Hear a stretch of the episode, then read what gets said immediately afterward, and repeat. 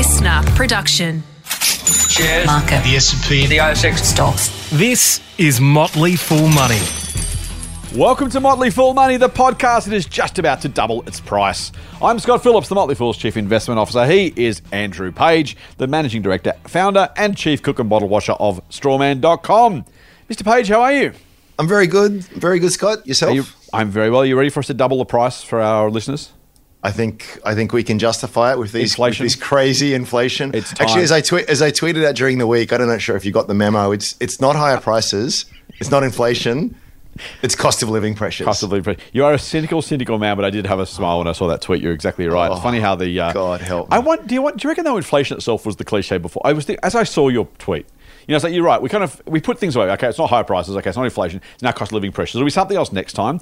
I wonder if do you reckon inflation itself once upon a time was you know if the Andrew of 1962 is on is on you know the Twitter version where he just you know graffitis a wall or something and says it's not inflation, it's higher prices, and then we kind of you know go through the motions. So it'll be something else in three years' time, right?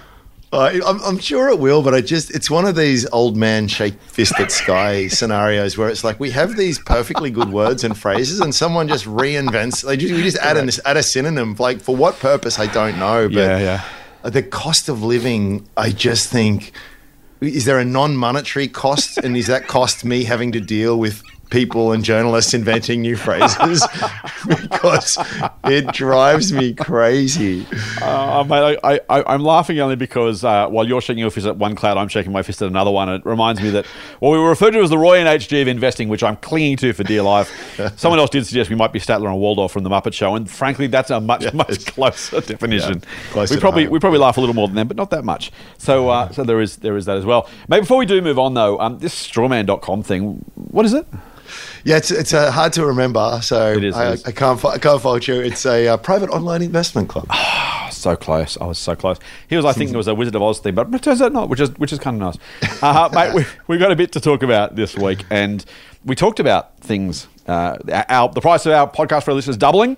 Sorry, listeners, you're going to have to just cough up and double what you're paying. I, I know it's hard to swallow, but uh, frankly, I'm, I'm sure you'll agree that even paying double what you pay now, we are still questionable value. But you know, it, it's worth listening to. I think, kind of maybe. Well, well, Elon went from uh, zero to eight bucks a month for what- Allegedly, what, That's he's still- proposing. Yeah. Has that been confirmed yet? Do we know? I, well, he, you know, it- I, I was going to say he seemed pretty adamant about it, but then he seemed pretty adamant about a bunch of things that never happened. So we'll Yeah. see. He was We'll adamant see. about Bitcoin too till he sold it all. Um, Yeah. I uh, Not all, Yes, so not all. You, you talk about the, the, the, the Twitter blue tick, of course. I've got a blue tick, and I was asked tangent time. Uh, I was asked, you know, would I pay for the tick? And you know what? I think I probably would. And and I said, you know, I was asked why, and I think so. I, I will say, and it's probably a good chance to say it. Um, a lot of finance types get scammed, or sorry, get their accounts copied to try and scam followers. And on Facebook, I have had it done. I want to say at least half a dozen times I know about, and probably more that I don't, where someone literally copies my entire page, photo, profile, name, the whole lot, and then hits up my my followers. Now the great thing is they hit up my followers with Bitcoin scams, and if there's been any benefit for anybody about me being you know, very very clearly on the fence, splinters in the backside on Bitcoin, it's the people like. No, no, that's not Scott. No, you wouldn't do that. um, but it's interesting. And I was, I was also sent a scam, funnily enough, on Twitter. Someone pretending to be Shane Oliver from AMP, and they Yeah. just they just put two eyes in Oliver. You almost wouldn't see it, particularly with that glasses on. Some of us wear glasses these days. Um, and it was like, you know, hey Scott, great, great investment opportunity. Hit me up if you're interested. And it was like, ah. and of course, then you look and go, okay. Well, I mean, was, Oliver was never going to do it, right? But it is, it just is interesting. I- So for me, back to the story. The blue tick is look. Let's be honest, partly ego, right? Like I feel good's got a blue tick, and let's let's let's call a spade a bloody shovel. Um, But it's also it does give you, and I wish I could. I've tried to be verified on Facebook half a dozen times as well for exactly the same reason. That at least I can say to people, "Hey, I've got a verified account. If you get a if you get something for a non-verified account, you'll know it's not me." And so there is, particularly in the finance game, there is a little bit of value in, in, in having that blue tick and being able to say, "No, I'm I'm I'm the real one for, for better or worse." Um, I don't. I, otherwise, though, I I reckon it's a smart idea.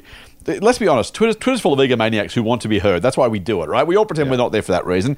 I'm there because I want to yell at the clouds and actually have people listen. I want an audience when I shake my fist at the cloud. God damn it! And the podcast apparently isn't enough. Um, I reckon they'll pay, won't they? Do you reckon? What do you? Right? Yeah, I mean, unless, unless it becomes unless it becomes so deeply uncool, unless it, you become a pariah for doing it, I figure everyone's going to pay. Of course, hundred percent. Everyone's going to complain, and then everyone's going to pay. Well, 90 percent of people are going to pay. Exactly. Of course, Yeah. of course they will. I mean, I. I, there's there's there's something to be said. I think that we have we're far enough into this experiment that is the internet. Um, Yeah. Where it's time to potentially just maybe reimagine models. The whole we have we have been given everything for quote unquote for free, Yeah. and we just expect it. We expect mm-hmm. incredible, mm-hmm. incredible offerings for free, and mm. And uh, you know it's the old saying: if if you're not the product, you are the product. exactly. And we should be experienced and mature enough to know that if something is free, what's the, the, the price is is that you're just you're giving all your data If we're not away, and that, the product, yeah. you might be cool with that. So I actually don't mind. I think YouTube's got a really good model where they basically say, "Hey, look, here's here's the contract. same. We're going to show show you a bunch of ads if you don't want to pay. That's cool. That, I, that's how I roll. I'm happy Yep. to do that. Yep. Or you can pay a small subscription, like five bucks a month or something, and we won't we won't do that. And that's that's I, Mm, I think that's pretty cool. So are are a lot of people going to pay three hundred dollars a year to use Twitter? No. Yeah. But but the thing is, is that the, the dynamics shift really radically, even under very small payments, and that's that's been proposed as one way to get rid of the bots. Yes. Is that they have these micro cost transactions with with with tweeting and something that might be like 0.01 of a cent, something that you would never feel. You could have a, a, a buffer of of, of of credits there. Um, but if you're going to spam like a, a 10 million people, it becomes unviable. Right. Yeah. You know, so there's Yeah, a really interesting model. So I, I look, I, yes, to answer your question, I think people will pay. Mm-hmm. I think it's not. I think it's if it's just for the blue tick. There's one thing because there's this whole uh, people have put a lot of effort into building that social capital. Yeah, yeah. Um, but if it comes with other benefits like the ability to post longer. Uh, threads or Mm-hmm. videos or uh, I think they were talking about being prioritized in That's right, replies and all of that kind I think I think when it when you bundle it all up Yeah. and you- for, for some of us who you know use Twitter quite a bit, even if they're not Mm-hmm. active tweeters, like just as a, as a news source, it's actually people would would happily spend a couple bucks a day on a newspaper. Yeah. Yeah, exactly. That's right. You know, so if you can't spend a couple bucks a, a week or even a month, um, you know, for something that is is probably ten times more valuable. Yeah, You know, I, exactly. I, I think there's, there's there's just a there's probably a paradigm shift that is that is Mm-hmm. coming on that front, and I'll be interested to see how it goes. It's Can I just, fascinating, can I just sorry, Yeah, very, very, very quickly, I've got to Go say. I don't have a blue tick. I, I Ah. looked at it once and it just was like, oh god, that's like a bunch of hoops to, to jump through. So exactly. they didn't make it easy. No. The other thing is, I'm a little bit offended because no one's ever tried to like uh, emulate me. Like, It'll be it'll be coming. anyone in the public space has been like, there's like a thousand people like you know copying their account, No, and people have, people have not. I'm not even a come onto the scammers radar, and if I have, they're like, nah. Like, It, I'm a little it bit offended. come. It will come. It will come. I um I, I only say that because I got I was also hit up by someone else who I won't mention not because I don't want to mention them, but because they're not a public figure in the same way that Shane Oliver is. Um, and so I just don't want to kind of you know. But but I've, I have had a second one from uh, another guy in the in the in the funds industry in the finance industry. Um, exactly the same kind of exactly the same scam. Is that And Luke? getting caught with them. Yeah, it was Luke actually. Yeah, Did you get the same? So yeah, Luke Winchester, he's worth a follow. Actually, he's an active strawman member as I well. want to. shout Uh, out- sh- I, didn't- shout want. I didn't want to mention him in case he didn't want to be mentioned, given he was just spammed. But there you go. You've done it. So, So well, it's good. okay, it's, Luke. it's good worth mentioning. So if you get anything from from Yeah. uh, Winnie from from Luke Winchester, he, he's not going to be contacting you with that stuff. Very very smart boutique fund manager. He's not contacting you with trading strategies. That's true. Um, but what's been funny about that is that a lot of people in FinTwit like. Who know Luke Yeah. have engaged the scammer, and like, and then they're posting their reply. So it's like, how long can we drag drag this Yeah. conversation? Oh, I'm, I'm quite interested, and you know, it's it's been. I won't repeat some of the colourful language that's been used, but they've kind of like dragged, scammed this, trying to sort of scam the scammer, which has been really Yeah, fun okay. to watch. There you go. There you go. Like I, I'd missed all that, but that's uh, that's a bit of fun. All right, mate. Um, let's let's get back to some semblance of agenda of something we're going to talk about. Uh, let's start as we do with macro-ish stuff. Two things, not neither is a surprise this week. Uh, maybe actually it was. The RBA put rates up by a quarter of a percent on Tuesday. The US Fed put their rates up by three quarters of a percent, three times as much um, on Wednesday night. Worth also saying, mate, just in doing that, the comparison between the two numbers, because our official cash rate now 2.85, the Yanks are at 3.75 to 4%. They run a range for reasons that I don't really care about. Um, but uh, I mean, you know, it's generally been the, the case that Australia's interest rate has been higher than the Yanks. For, for most of my adult life, I'm pretty sure it's been true. So not only are the, are the Americans going up harder and faster than we are, but at a higher level and, and pulling away from, from us. Uh, that was interesting for a whole lot of different different reasons. Um, but that's, that's happening. At the same time, we've also seen uh, food inflation. Well, Woolies reported food inflation at 7.3% um, just on Thursday morning. We record these on Thursday mornings, as our listeners know. And that came out this morning, mate. Um, and I just, there's, there's, it's, it's one of those things where A, it's not new. B, we kind of all knew it because we've all seen it. But there's some, is there something about black and white where you just kind of go, okay, well, that's really real. You know, it's, it's almost one of those one of those weird things where it's more real, even though you pay it every day at the supermarket. When they kind of put put it in black and white, the number is X. You kind of go, oh wow, okay, Yeah. that's Yeah, that's kind of the thing. Um, Yeah. so let's, go, let's start with, let's start with rates. Uh, quarter of a percent on Tuesday. Good idea, bad idea? Um.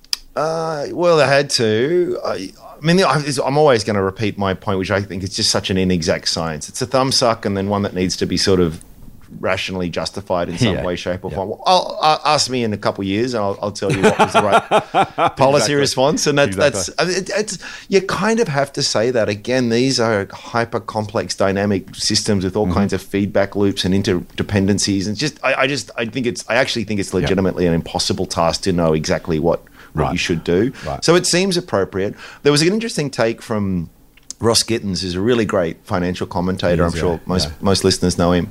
Um, he made the point that what's perhaps a little bit different in the modern era is that in a in a bygone age, um, each country sort of had its own sort of struggles, and the central bank of that country would would make appropriate decisions. yeah. These days, we are so uh, interdependent through our global trade routes and everything that, that we're now seeing very um, concerted, uh, um, coordinated action. So it's Yeah. not just like, oh, Australia's in a little bit of a funk, so we're having a, a policy response, but the US is otherwise strong and Asia's powering along. It's like everyone. Everyone on the planet virtually is struggling, and every single central bank is raising rates ag- aggressively.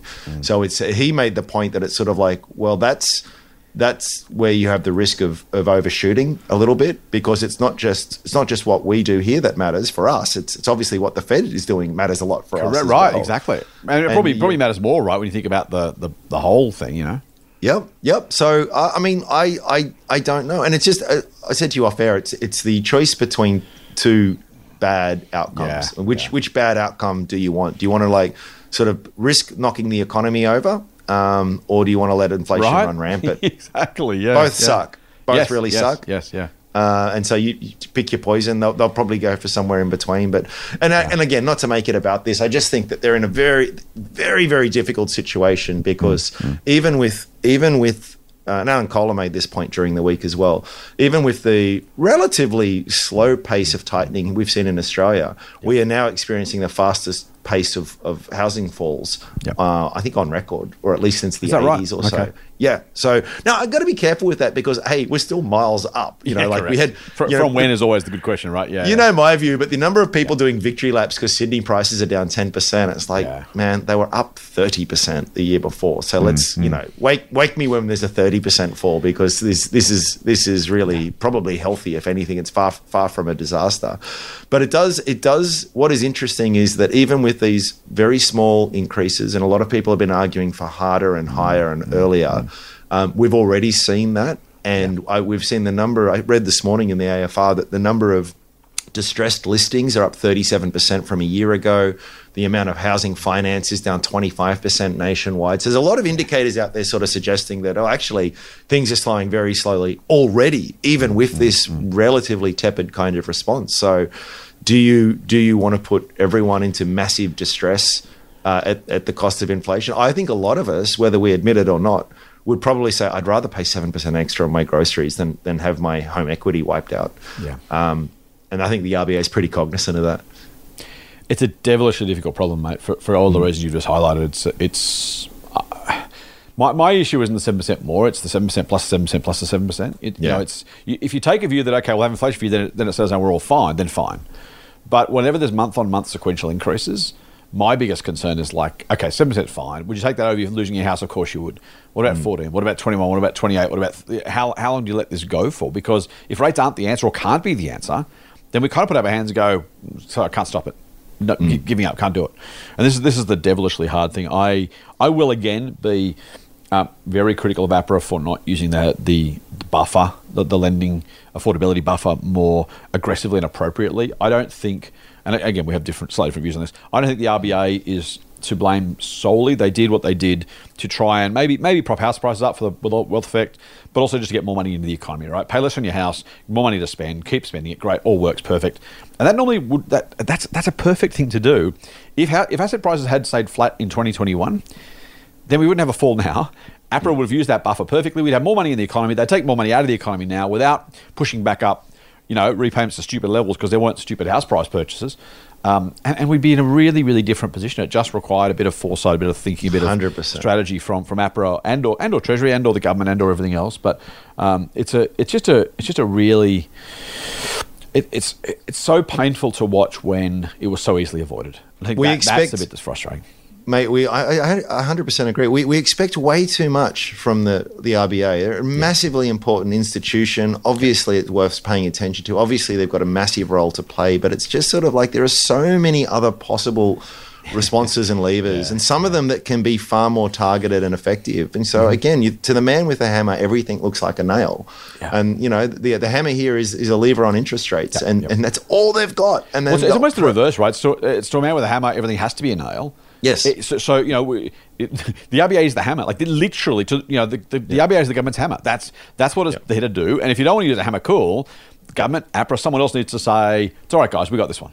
You know, yep. it's not a, it's not a nail. It's okay. We'll take this. And they didn't. So the RBA is like, well, geez, it's not a nail. It's a screw or it's a bolt or it's a something. But I guess I have to use the hammer because I got to try and make it work. Uh, no, yep. no, one else will give me any tools. No one's used their tools. They've said, mate, this this this bolt's going to go into this hole. Here's your hammer. Well, okay, I, I mean, I guess I'll do my best. Yeah. Yep. Yep. It's it's it's a diabolically tough situation. Um, so another tweet I did during the week. I don't often tweet, but I did. I put a few out this week, and um, there was I was reading a, More a thread on. Clouds? I was reading a thread on the Chinese property market. It was it was let's just say it was pretty bearish, and the the author was saying debt uh, this Chinese property market versus its GDP is 300%. It's, you know, really right. record high. It's very concerning. Uh, for reference, the US property bubble in 2006 at its peak got to 150% property value to GDP. So I, just said it's 330% in Australia. And I just put that there. No comment. Obviously, you know, people pile on afterwards. Yeah, and yeah. and what does that mean? And you know, people read people read into it what what you want. Um, that's great. But but again, I just I, I say that not to segue into anything else, but just to sort of point to the difficulty of the problem that that it is such. I've said before, the Australian economy is houses and holes. That's yeah. that's what yeah. we do. We, yeah. we take this wonderful gift from from nature and the most incredibly resource rich abundant nation on earth, and we put it all into uh, we put it all into like our, our houses, which is all fake money because you can't really spend it, um, and and um, and we dig more holes and we, we sell rocks. It's it's it's such a shame, but but but but that that amount of leverage mm. has has for what it, whatever reason you want to sort of say how we got here, whatever, but it, it that is why we have to do these tiny little yeah, quarter right. of a percent moves because the whole damn thing could come could come crashing down if they go too hard. You know, in the fight to kill inflation, we we, we, we wipe out the the life the lifetime savings of you know half the population. Mm, mm. Yes. Excuse me, sorry. I, I think that's I think that's right, and that's the that's the challenge we find ourselves in as a country, as an economy.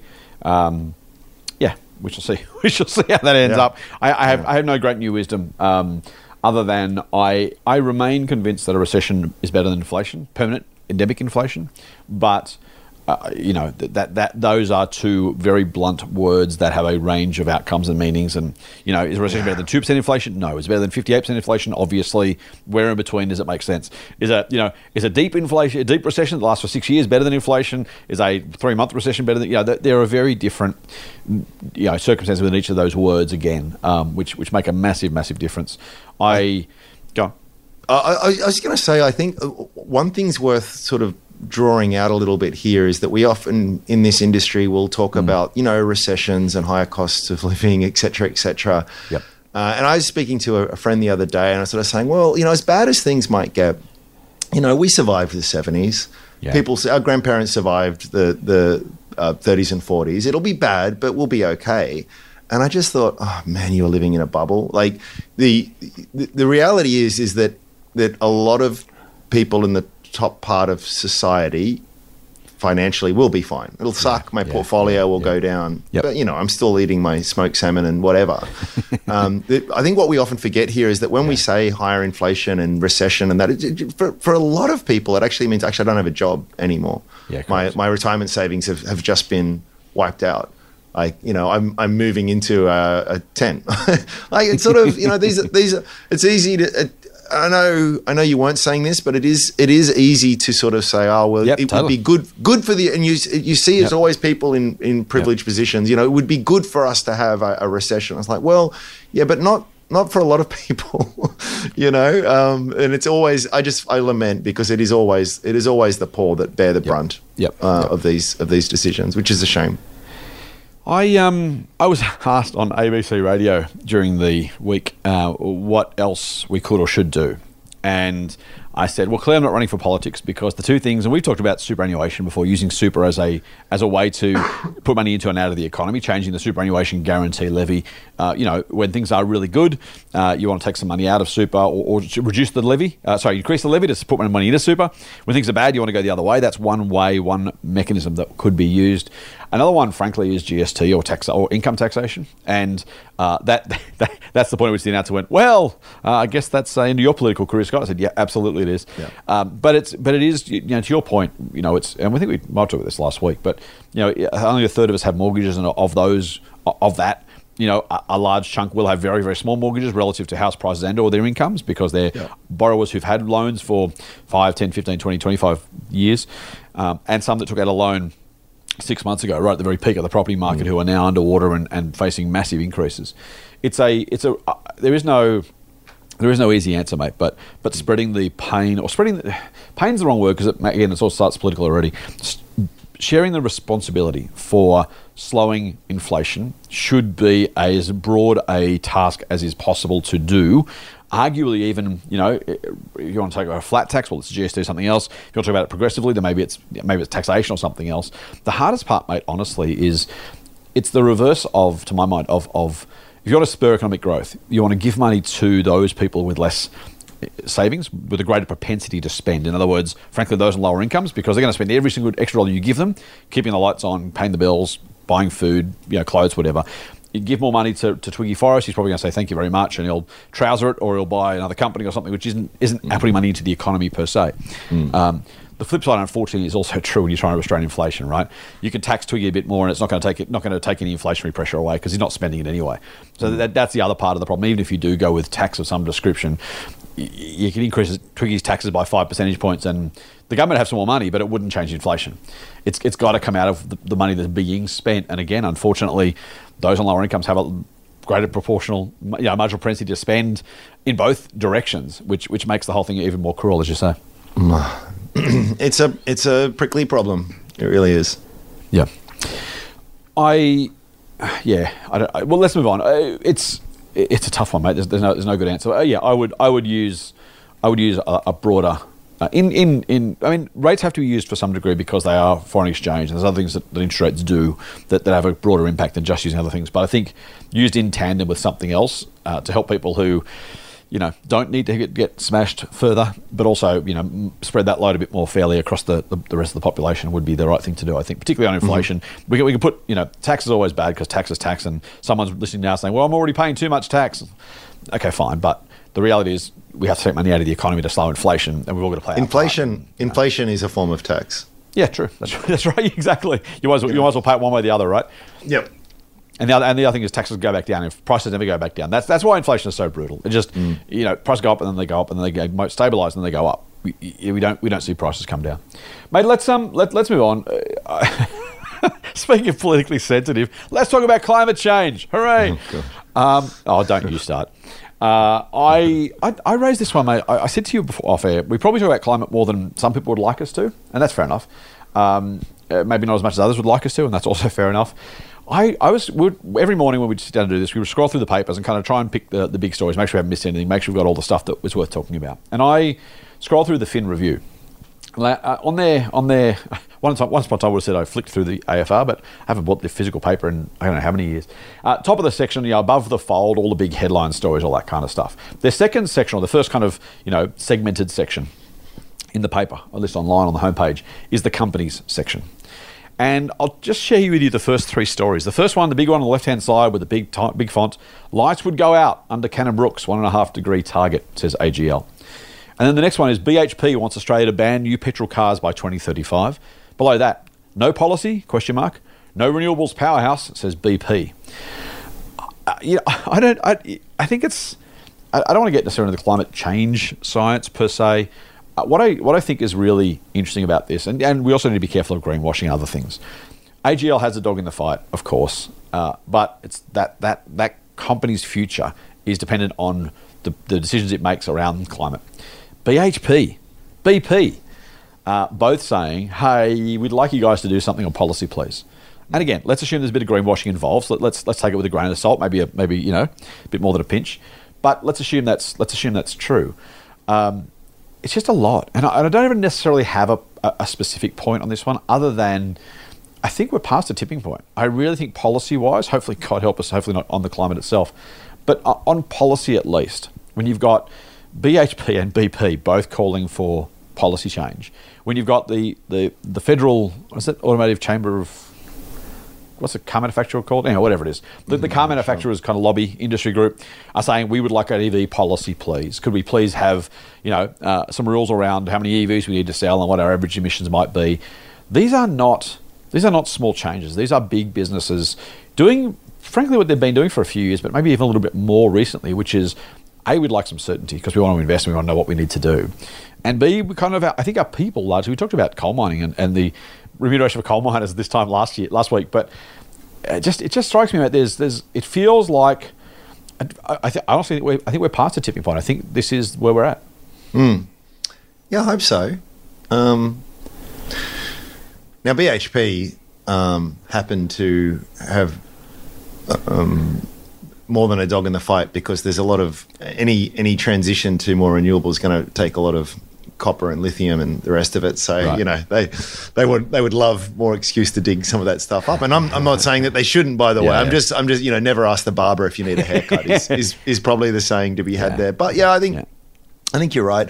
It's been it's been it's actually not even a new phenomenon. This this this cry out for certainty. It's like well, whatever wherever the you know Mm, the, the axe is going to fall, just just just make it fall. Let us know where we stand because these these these projects, whether it be mining or energy, are big billion dollar. Hmm. In some cases, decade long kind of things. Um, you know, hmm. to build a nuclear plant, for example, I think it takes about 15 years once you get through Yeah. all the planning approvals and the rest of it. You just you don't you don't embark on such a massive long term spend without any kind of certainty. So hmm. it's an important first step. I, I hope I hope the political powers that be rise rise to the call and, and we just get on with it. And I, I say that one because I kind of like planet Earth, so it's kind of that's kind of cool.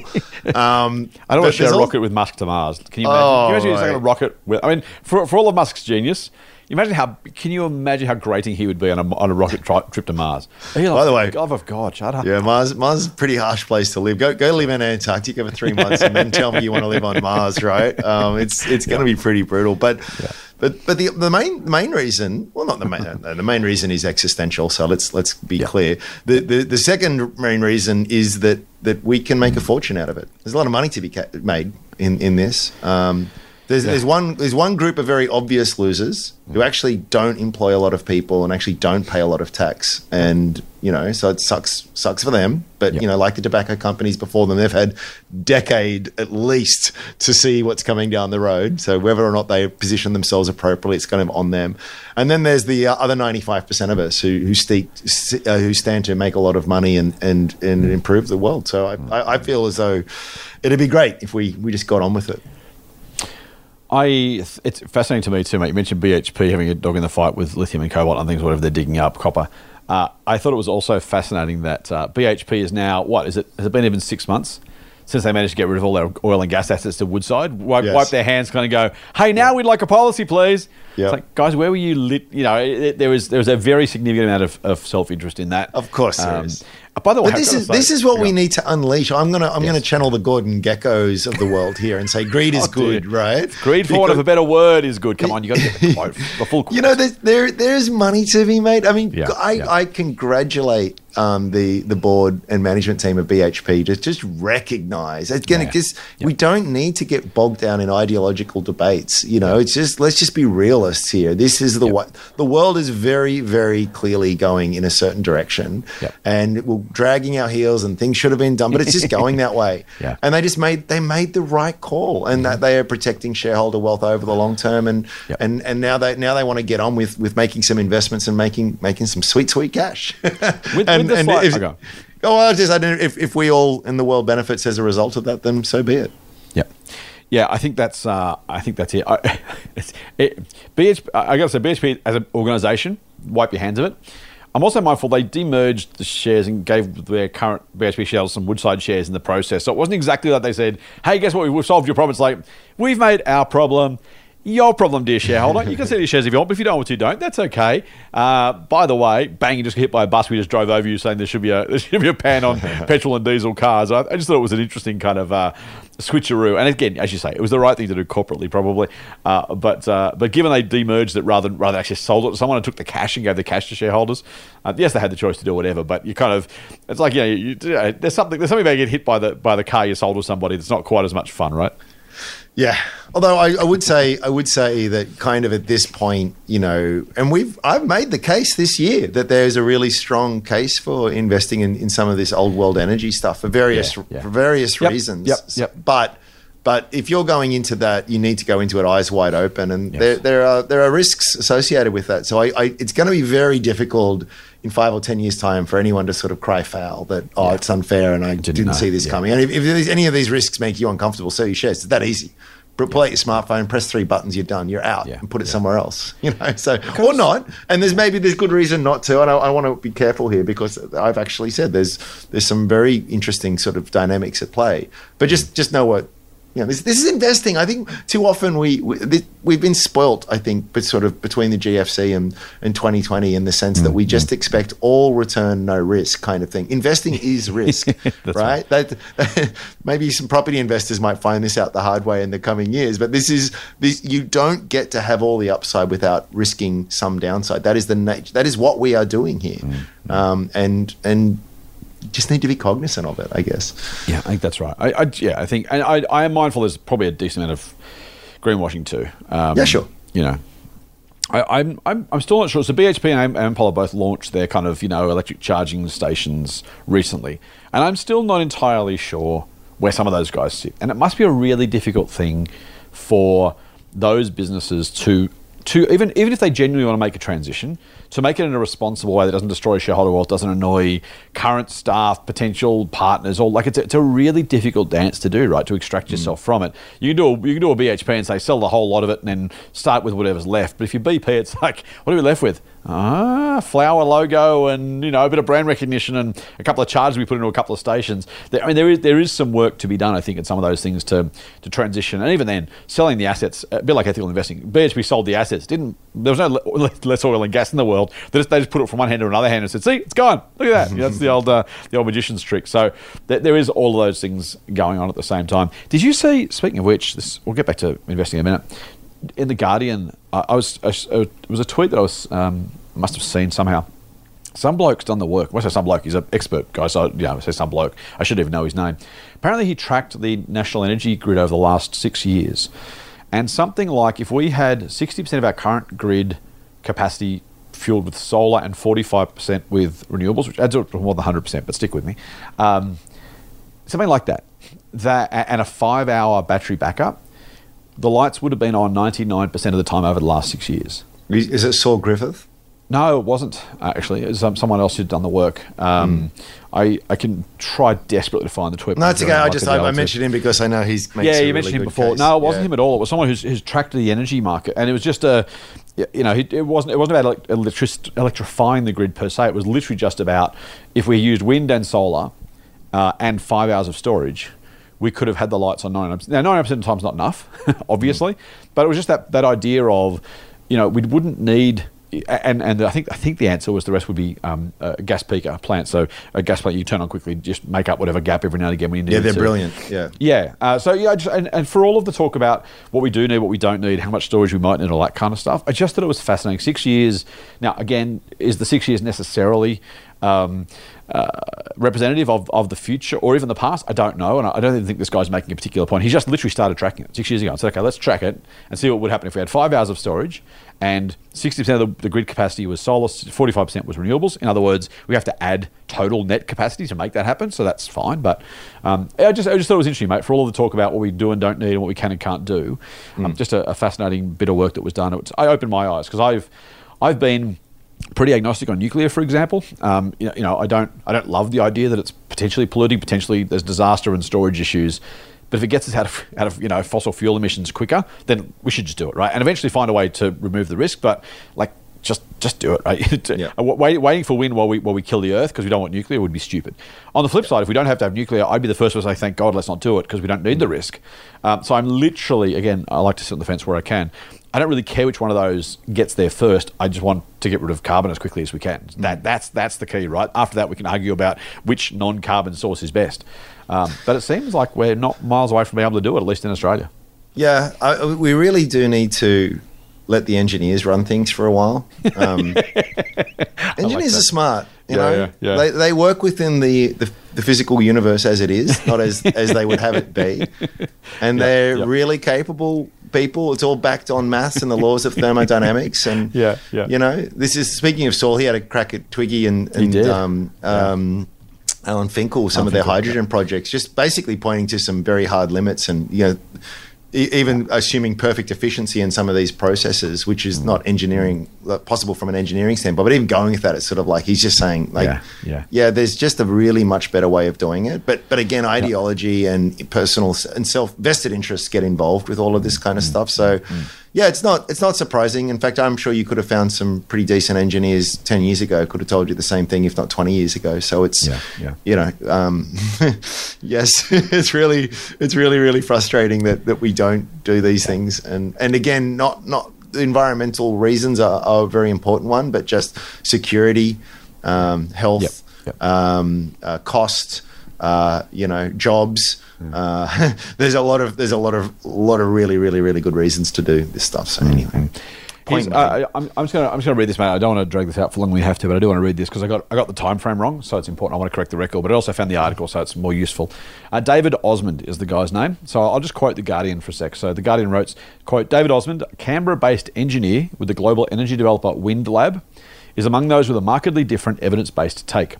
For more than a year, he has been posting weekly results. Can I just say, remarkably different evidence base? That, there, therein lies a sentence that explains everything wrong with the world. Because, be- because the evidence based is is whoa, okay, Evidence, what? Okay. Okay, Uh, if you my my ideology doesn't agree with that. Can we just use the ideology instead? All right. Oh Quoting God. again. For more than a year, he has been posting weekly results from a live simulation, tracking what would happen in Australia's main electricity grid if it relied primarily on renewable energy.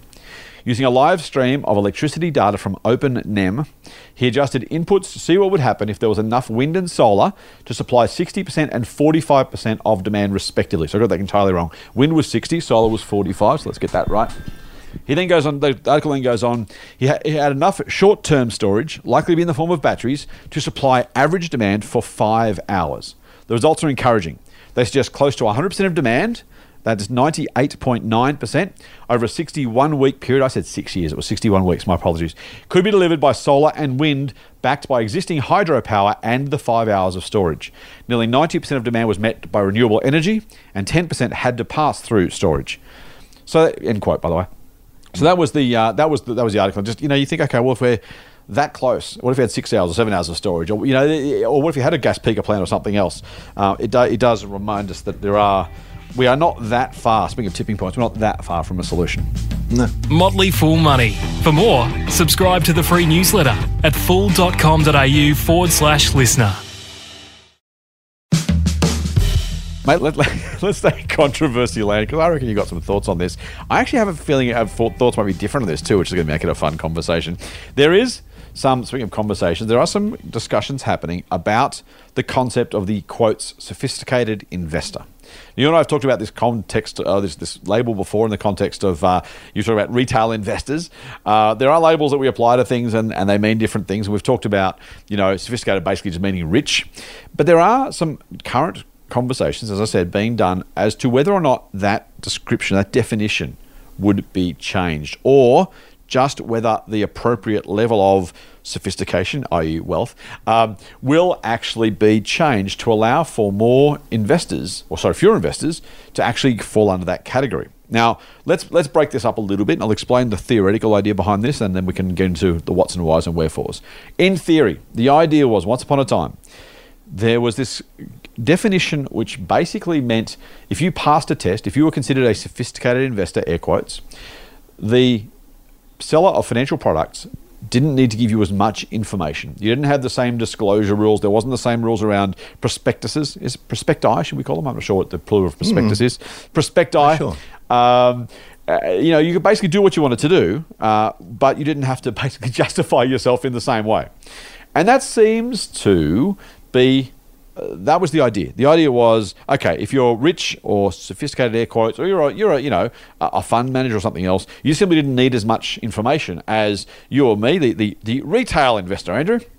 Um, uh, the the idea of you know that, that, that, I know you do that's why I'm using it. Uh, the the idea of being different. Now there is, as I said, a, a conversation. Uh, so let's let's let's just um, cover our definitions here. Under the current rules, uh, this is quoting the Australian, an investor must have either 2.5 million dollars in assets or an income of $250,000 a year for two years in a row. They also then say, which this is important, there is no test whatsoever to determine if the applicant is actually sophisticated in relation to finance or markets. End quote. And given the concerns, there, there have been some changes mooted. The Financial Services Council is suggesting it should be $5 million rather than $2.5 million to pass the test. The Financial Planning Association is saying the income test should be set at $350,000. And then the Australian says virtually all lobby groups want the criteria indexed to inflation in the future.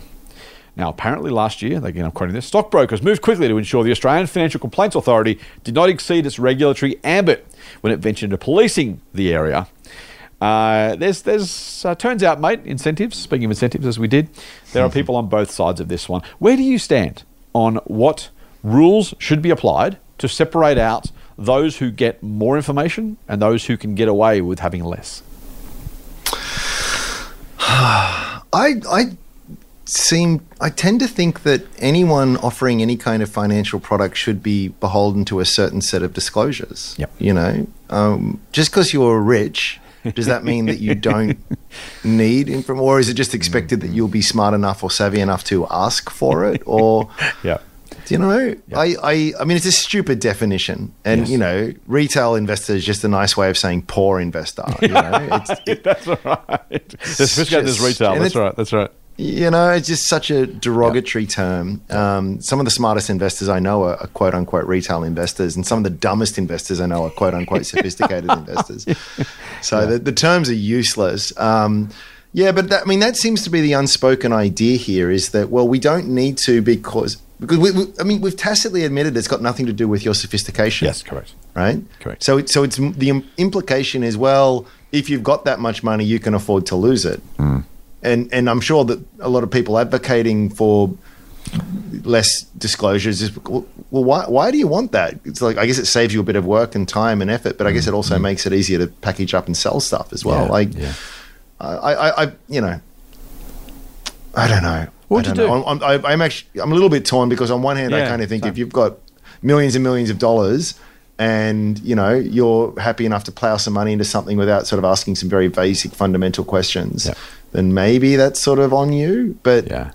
you know, I don't. I just it seems to open the door for for more cowboyish behaviour. Mm from product creators. Yeah, yeah, it's product manufacturers I prefer actually because it tells you exactly what it is. Um, I, that's that's the that's the one euphemism I actually think is, is actually appropriate. Like they're literally making something for you to buy. That that's that that's better than you know. Oh, I'm a fund manager. I provide. You know, I, I've I've listed these assets for you to invest in, or I've now made these funds available to you. No, no, I've manufactured something to sell to you. That's why I love the. I love that's the one euphemism I really really like.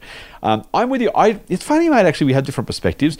I honestly have never seen retail investor as a derogatory thing. I just never never it's never just never struck me that it, it just. I mean, it's a, it's a it's not a very clever phrase and it's not particularly descriptive and it's supposed to separate out those who aren't fund managers so what else what do you what do you call those people um, so yeah Private investor. some- yeah just, but I just I, like they call it- Self-directed investor. but the same thing is the same thing, right? It doesn't need to be derogatory. We talked about labels earlier, right? The the uh, cost of living pressures.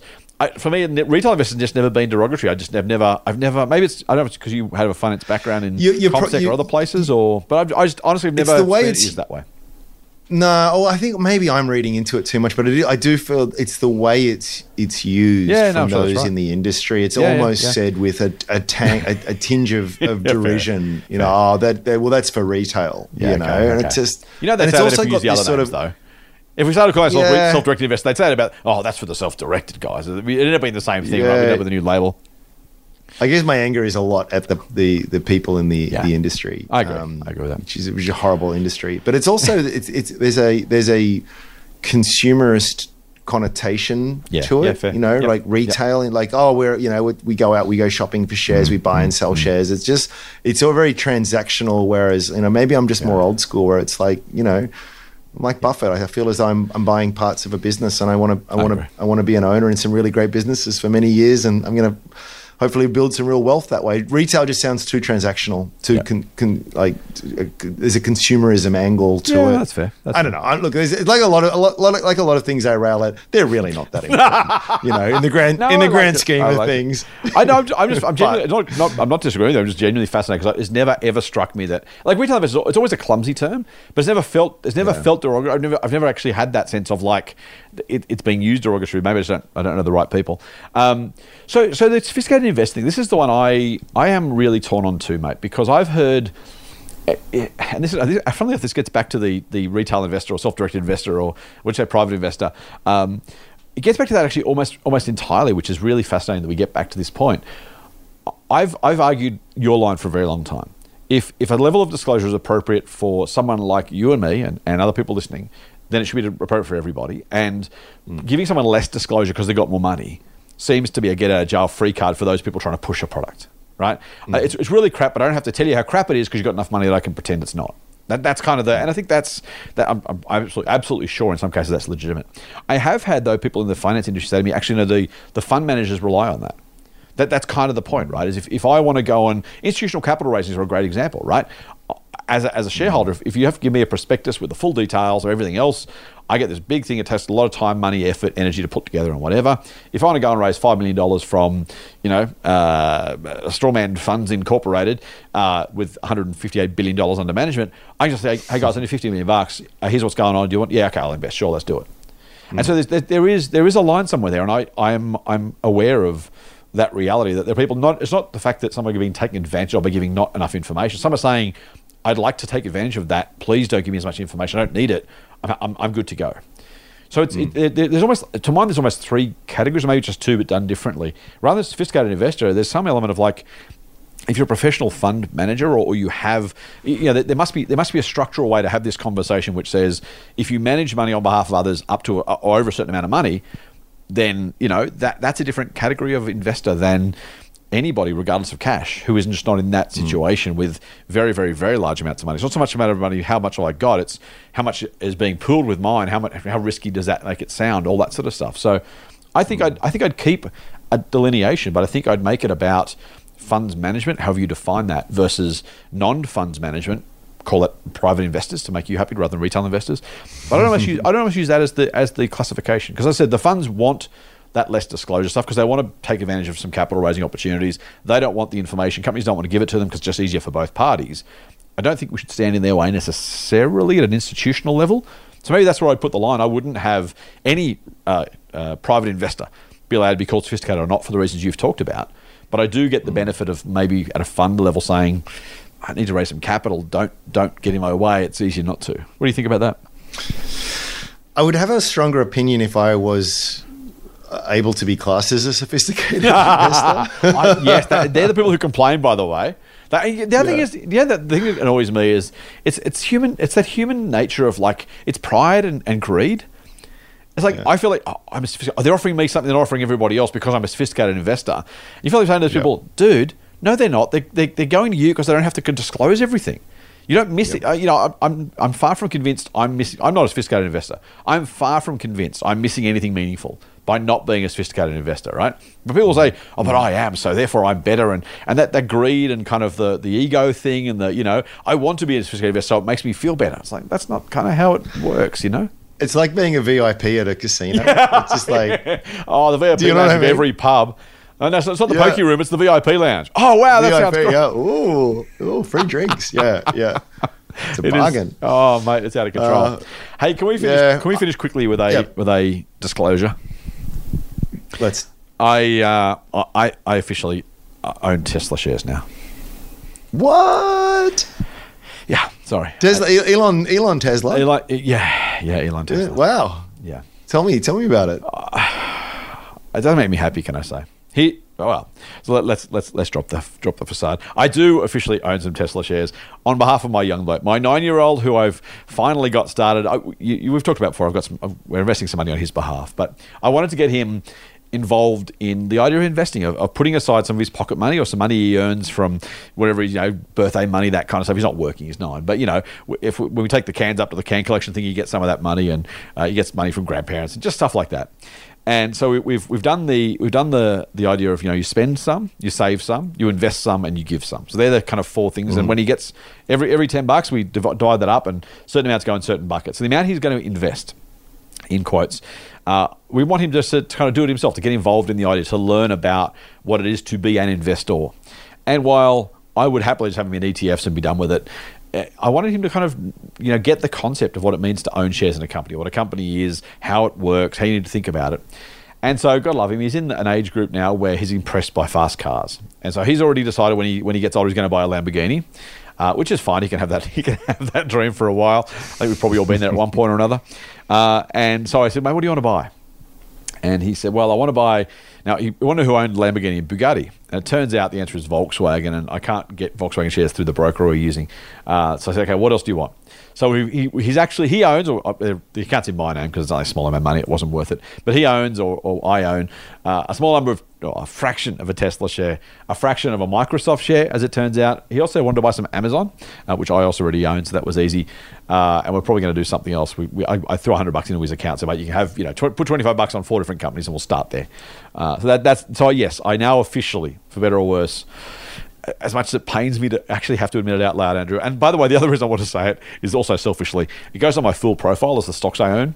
And uh, someone at some point is going to look at that and go, "Ah, you own Tesla? Yeah, like, you're bullish on Tesla, are you?" Not really. No, I just Ian wanted to buy some Tesla shares, so he has twenty five dollars worth of Tesla shares in his in his brokerage account at the moment. Well, I mean, it is it is forty six percent cheaper than it was a year ago. So go. maybe now's the time to buy. I'm just looking at it on Yahoo Finance. PE is sixty six. Um, sort of up Sweet. there, but you know, it, it, there's an E there, and There the is. thing is growing very fast. So I mean, I just don't know it well enough, as I've sort of said before. No, me either. But I'm not. I'm not as automatically as bearish as as you. Never. Never bet, uh, never bet against a, a fanatic. Yes, Um, yes. Geez, we know that for Apple, don't we? Yeah, you know. Um, so I'm, I, you know, I, I wish you well. I think. Oh, look, I own some too. Um, Do you? uh, because well, I've got I've got a Nasdaq ETF, Ah, okay, fair. I, I do too. so I own, Yeah. and I actually got a re- reasonable chunk in my super in that thing. Um, 'cause it's just my my way of getting exposed to the US tech giants, Nice, and nice. so uh, yeah, I own I own some too. I'm kind of yeah, pretty happy with it, really. Yeah, I'm not. I'm not negative about it necessarily. I, I my, my line with Tesla was always if if Elon's right and I don't know, and I miss the opportunity to make some money, at least he's going to save the world. And if Elon blows Tesla up, then at least I don't own the shares. So I figured, I figured it was, was that was my that was my hedged bet either way. Either the world gets saved, or at least my money doesn't go down the drain. So either way, you know, it's it's it's something. That was that, that was always my view. I don't I don't dislike Tesla. I've always just seen Musk as a massive, massive. He, he is the cult leader, uh, which makes him Yeah. both the, the you know uh, massive, massive upside, but also the very real potential to blow the whole thing up, just just going too far because he doesn't know his own limitations. So, uh, I, yeah, I'm, Yeah. I'm not I'm not anti Tesla in the slightest, mate. Actually, but just just just a bit of fun. And uh, yes, I now own fish Yeah. and Tesla shares for better or worse. Yeah, yeah, yeah, yeah. Well, you know, it's it's sort of um uh the the the interesting thing about Tesla for me, and again, I'm not dug into it because I just don't do direct stock research overseas. I've so much my plate's so full already with Yeah. stuff here, but but it's it it strikes me that the what everyone sort of seemed to miss there was the incredible ability to to raise cheap capital, hmm. which allowed them Yes. to to build out incredible like the fixed costs for building cars is very high but it's a sunk cost right? So you build these gigafactories Yeah. and now you kind of get to a stage where it's just sort of like you've got your mm-hmm. raw inputs. You mm-hmm. sort of put in some aluminium and some rubber and some plastic and some silicon and you know very very ordinary commodity products and out Sprinkle of the musk dust, and the rest does itself. yeah. And out comes a Tesla at the other end, and you Yeah. can just crank those things. Yeah, yeah. And and you know the the economics, the unit economics can be quite attractive Mm, at scale. So I think that's interesting. I also think it's interesting too is the the self-driving aspect is sort of long touted. It, it's, I mean, it's kind of here. It's already here. It's just a, it's a regulatory issue at, at this point in time. But how radically that changes everything, you know, I'd, I'd be more worried to be if I was an Uber shareholder, frankly, when Tesla just Yeah, starts sort yeah. of having its fleet of cars just turn up whenever you need one, and and the rest of it. What that means for trucking, how that AI technology translates over into robotics more generally. Um, there's there's there's a, there's a there's a lot of optionality for that business. Um, so yeah, interest. I mean, it probably got a bit crazy at 400 bucks a share, but as I said, you, you're getting the chance to buy now at you know 215 or so. So yeah, I'm not sure my twenty five dollars is going to make a massive difference to either my wealth or Ian's, but uh, that's what we've done. Uh, just just just simply for the fun of it. But uh, yes, so I, I Well, the fun and the experience and the exposure, and like so, Ian now is now whenever you guys are out and about, yep. and he sees a Tesla, he will have that awesome feeling of, oh, I own some of that. Yep. and It's, and yeah. and that that's the point, right? He's also so he's a, a rabid Minecraft player because that's the age he's at as well. And so Microsoft now owns Minecraft. And so there, again, that was part of the reason we talked about. it. I said, well, I, I said to him, I said, what, what shares do you want to buy? I said, I don't know. I said, well, look around. What what do you, what do you like? So that's where we started with the car thing, which is fine. You know.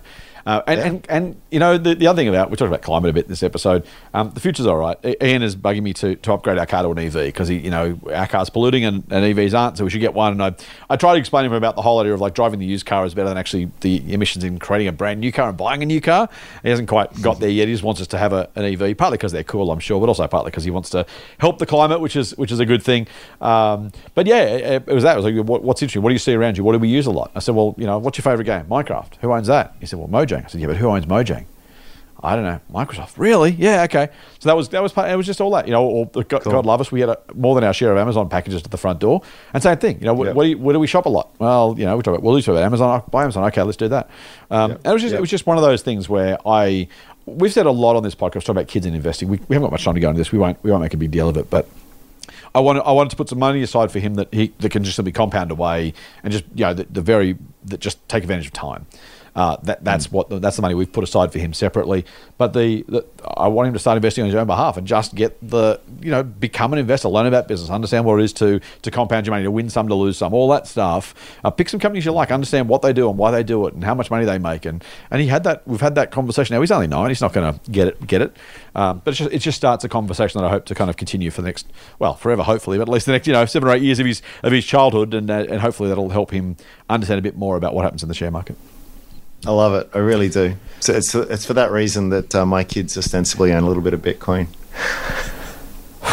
I really should have finished this podcast earlier, shouldn't I? Putting it on a country, ending it on a Is, controversial. is that the time? We better go. Uh, I'm, I'm always loath to ask you if you want to join me on Sunday, but I assume you will. Oh, you bet. 100%. Until then, Fool on. Cheers. The Motley Fool and people appearing in this program may have positions in the companies mentioned. General advice only. Please speak to your financial professional to understand how it may pertain to your situation. Subscribe to the free newsletter at fool.com.au forward slash listener. The Motley Fool operates under Financial Services License 400691.